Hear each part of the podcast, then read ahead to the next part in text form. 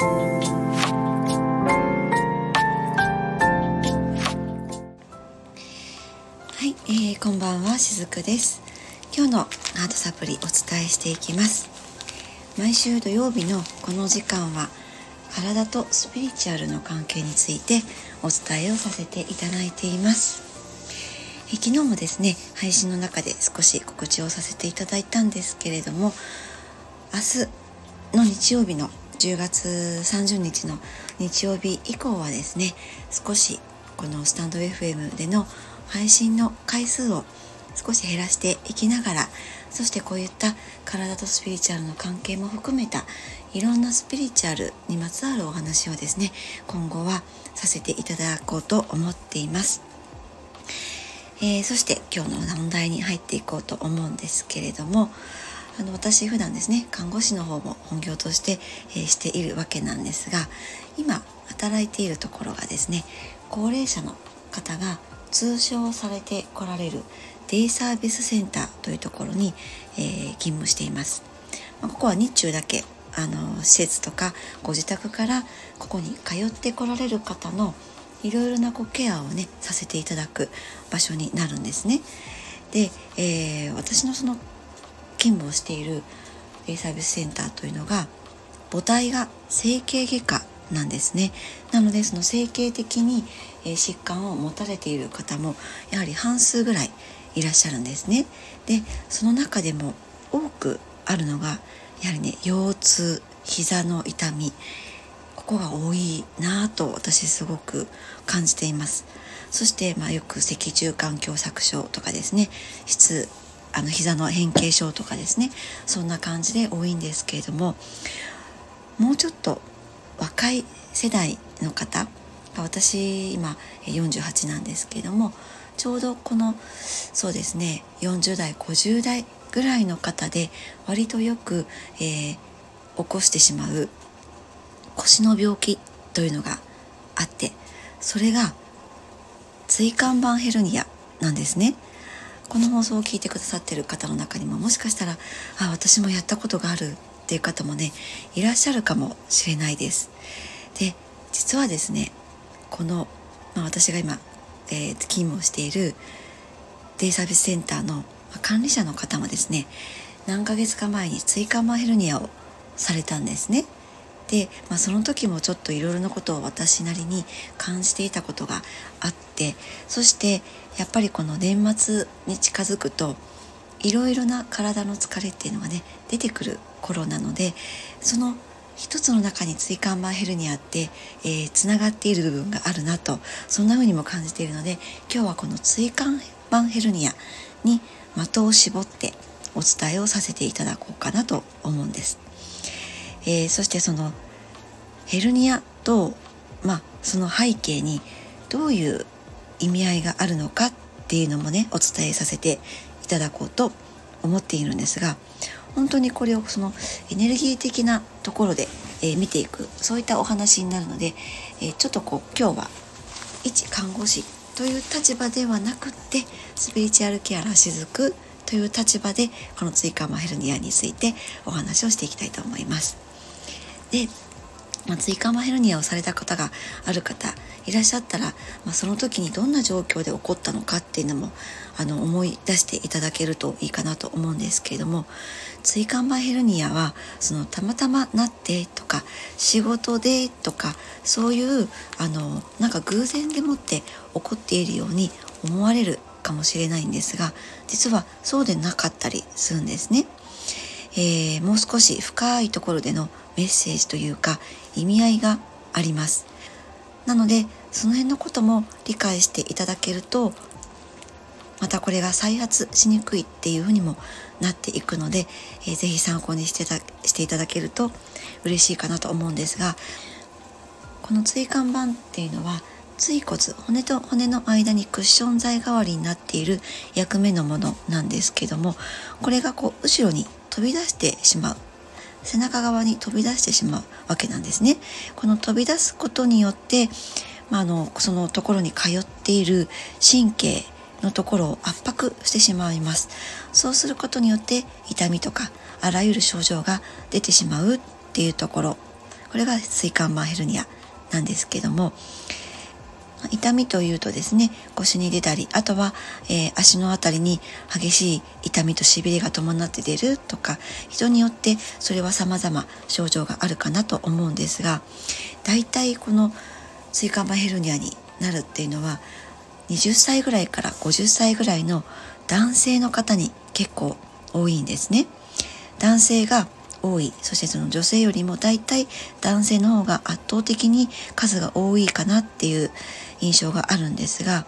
このヘルニアの背景にどういう問題があるのか、あの潜在的な背景があるのかっていうところなんですけれども、この腰痛全体的にそうなんですけれども、どのような背景があるかっていうと、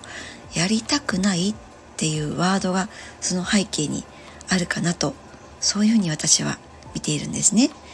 えー、責任であったりとか、プレッシャーであったりとか、あと怒りとかですね、そういったものが背景にあることが結構多いんですね。で、その腰痛っていう背景に、それが腰痛、まあ、全般の背景として、えーまあ、もちろんその細かいところは個人個人違うんですけれども、大きな背景としてそういうのがあると私は見ています。そしてそういった今のやりたくないとか、責任とか、プレッシャーとか、そういったものが背景としてあることで腰痛、そして、えー、最終的には椎間板ヘルニアという形で出てくることがあると、そんな風に見ているわけなんですね。そしてこのその腰痛の中でも椎間板ヘルニアっていうのはちょっとこう一つ特殊特徴的になっているなと感じるんですが、これはすごく分かりやすいんですけども、先ほどその椎骨の間から椎間板がポンと飛び出してしまっていることがヘルニアですっていうふうにご説明したわけなんですけども、このヘルニアってまさにそのように飛び出しているっていう意味なんですね。はい、この飛び出すっていうところに大きな意味があると私は感じているんですけれども、えー、この飛び出しているっていうことに、この椎間板ヘルニアになった時の潜在的な意識がそこに現れていると私は感じています。つまり、例えば先ほど言った、えー、仕事においての責任とか、プレッシャーとか、やりたくない、そのさらに奥深くには、その状況から今自分は飛び出したいんだとか、あるいはもっと言うと、この今の状況から逃げ出したいんだっていう、そういった潜在的なところが隠れている時に、何かの拍子に椎間板ヘルニアになる、そういったことがあると私は見ているわけなんですね。えー、先ほどの私の、えー、職場の上司の例でちょっとお話をさせていただくと、あのデイサービスの部門ではトップの管理者なんですが、先ほども言いましたように、そのバックは母体は、えー、病院なんですね。ということは、またさらに上の上司がいるわけなんですけども、そしてそのデイサービスの現場では私たちという部下もいるわけなんです。なので状況的には、えー、上のものと下のものに挟まれている、まあ、いわば中間管理職の立場であるわけなんですね。上司と部下の間に自分が挟まってしまっているという部分で、えー、その関係がある、その関係において、えー、やはりちょっとこの時にすごく大変な状況があったわけなんですけれども、まあ、その時にこの状況を何とかしたいとか、実はもう何とかしたいけれども、本音を言えば飛び出したいんだ、逃げ出したいんだっていう、そういった意識がこの時、えー、あったのではないかなと、そんな風に見ているわけなんですね。で、これは主にその職場においてのお話をしましたけれども、もちろん例えば家庭においてもこれは起こったりします。家庭の中で例えばこう夫と子供の間に挟まれているお母さんとかだと、あるいは介護をしている、そういった状況のにある女性の方とかもそうですね。やっぱり介護しなければならない、そういった状況もありながら、でも、えー、まだ子育ても残っているって、そういう何かしら何かのふたつの状況に挟まれた時に、もうこの場からあの実は逃げ出したい自分がいるんだって、そして飛び出したいけれども、もちろん飛び出せないっていう部分、現実を見ると、もちろん今飛び出せないんだけれども、心の中ではすごくその関係性の中で飛び出したいっていう思いがあって、まあ、そういったものがあったりすると、この辺りにそういう、えー、椎間板ヘルニアというものを作ることによってそれを表現していくっていうことがあるんですね。まあ、このようにこういろんな、えー、状況に挟まれてしまっていて、えー、そこから逃げ出せないんだけれども本当は逃げ出したいんだって、そういうものが潜在的な意識の中にある時に、例えばこう重たいものを持った時とか、えー、くしゃみをしてしまった時とか、それがまあきっかけとして、えー、椎間板ヘルニアを起こしてしまうっていうことがあります。本当にこういったものはきっかけなので、えー、むしろその背景にはそういった潜在的な思いがあるからというところに、えー、気づいていくことが大事だったりするんですね。ヘルニアっていう部分は今の環境から、まあ、要は飛び出したいっていう部分が何かしらあるっていうことなので、そこを理解するっていうことはとても大事なことかなと思っています。あ、何かしら自分は飛び出したいなっていう思いがあるんだって、今そのそして今のこの関係性の中で自分はどういったことを本当は感じているのかなって、そういったふうに自分の内側を見ていっていただけると、またはその見ていくきっかけになるのがこのヘルニアかなと、私はそういうふうにも捉えています。実際そういう意識が自分の中にあったんだなっていうことを一度、えー、自分で見つめて認めてもらって、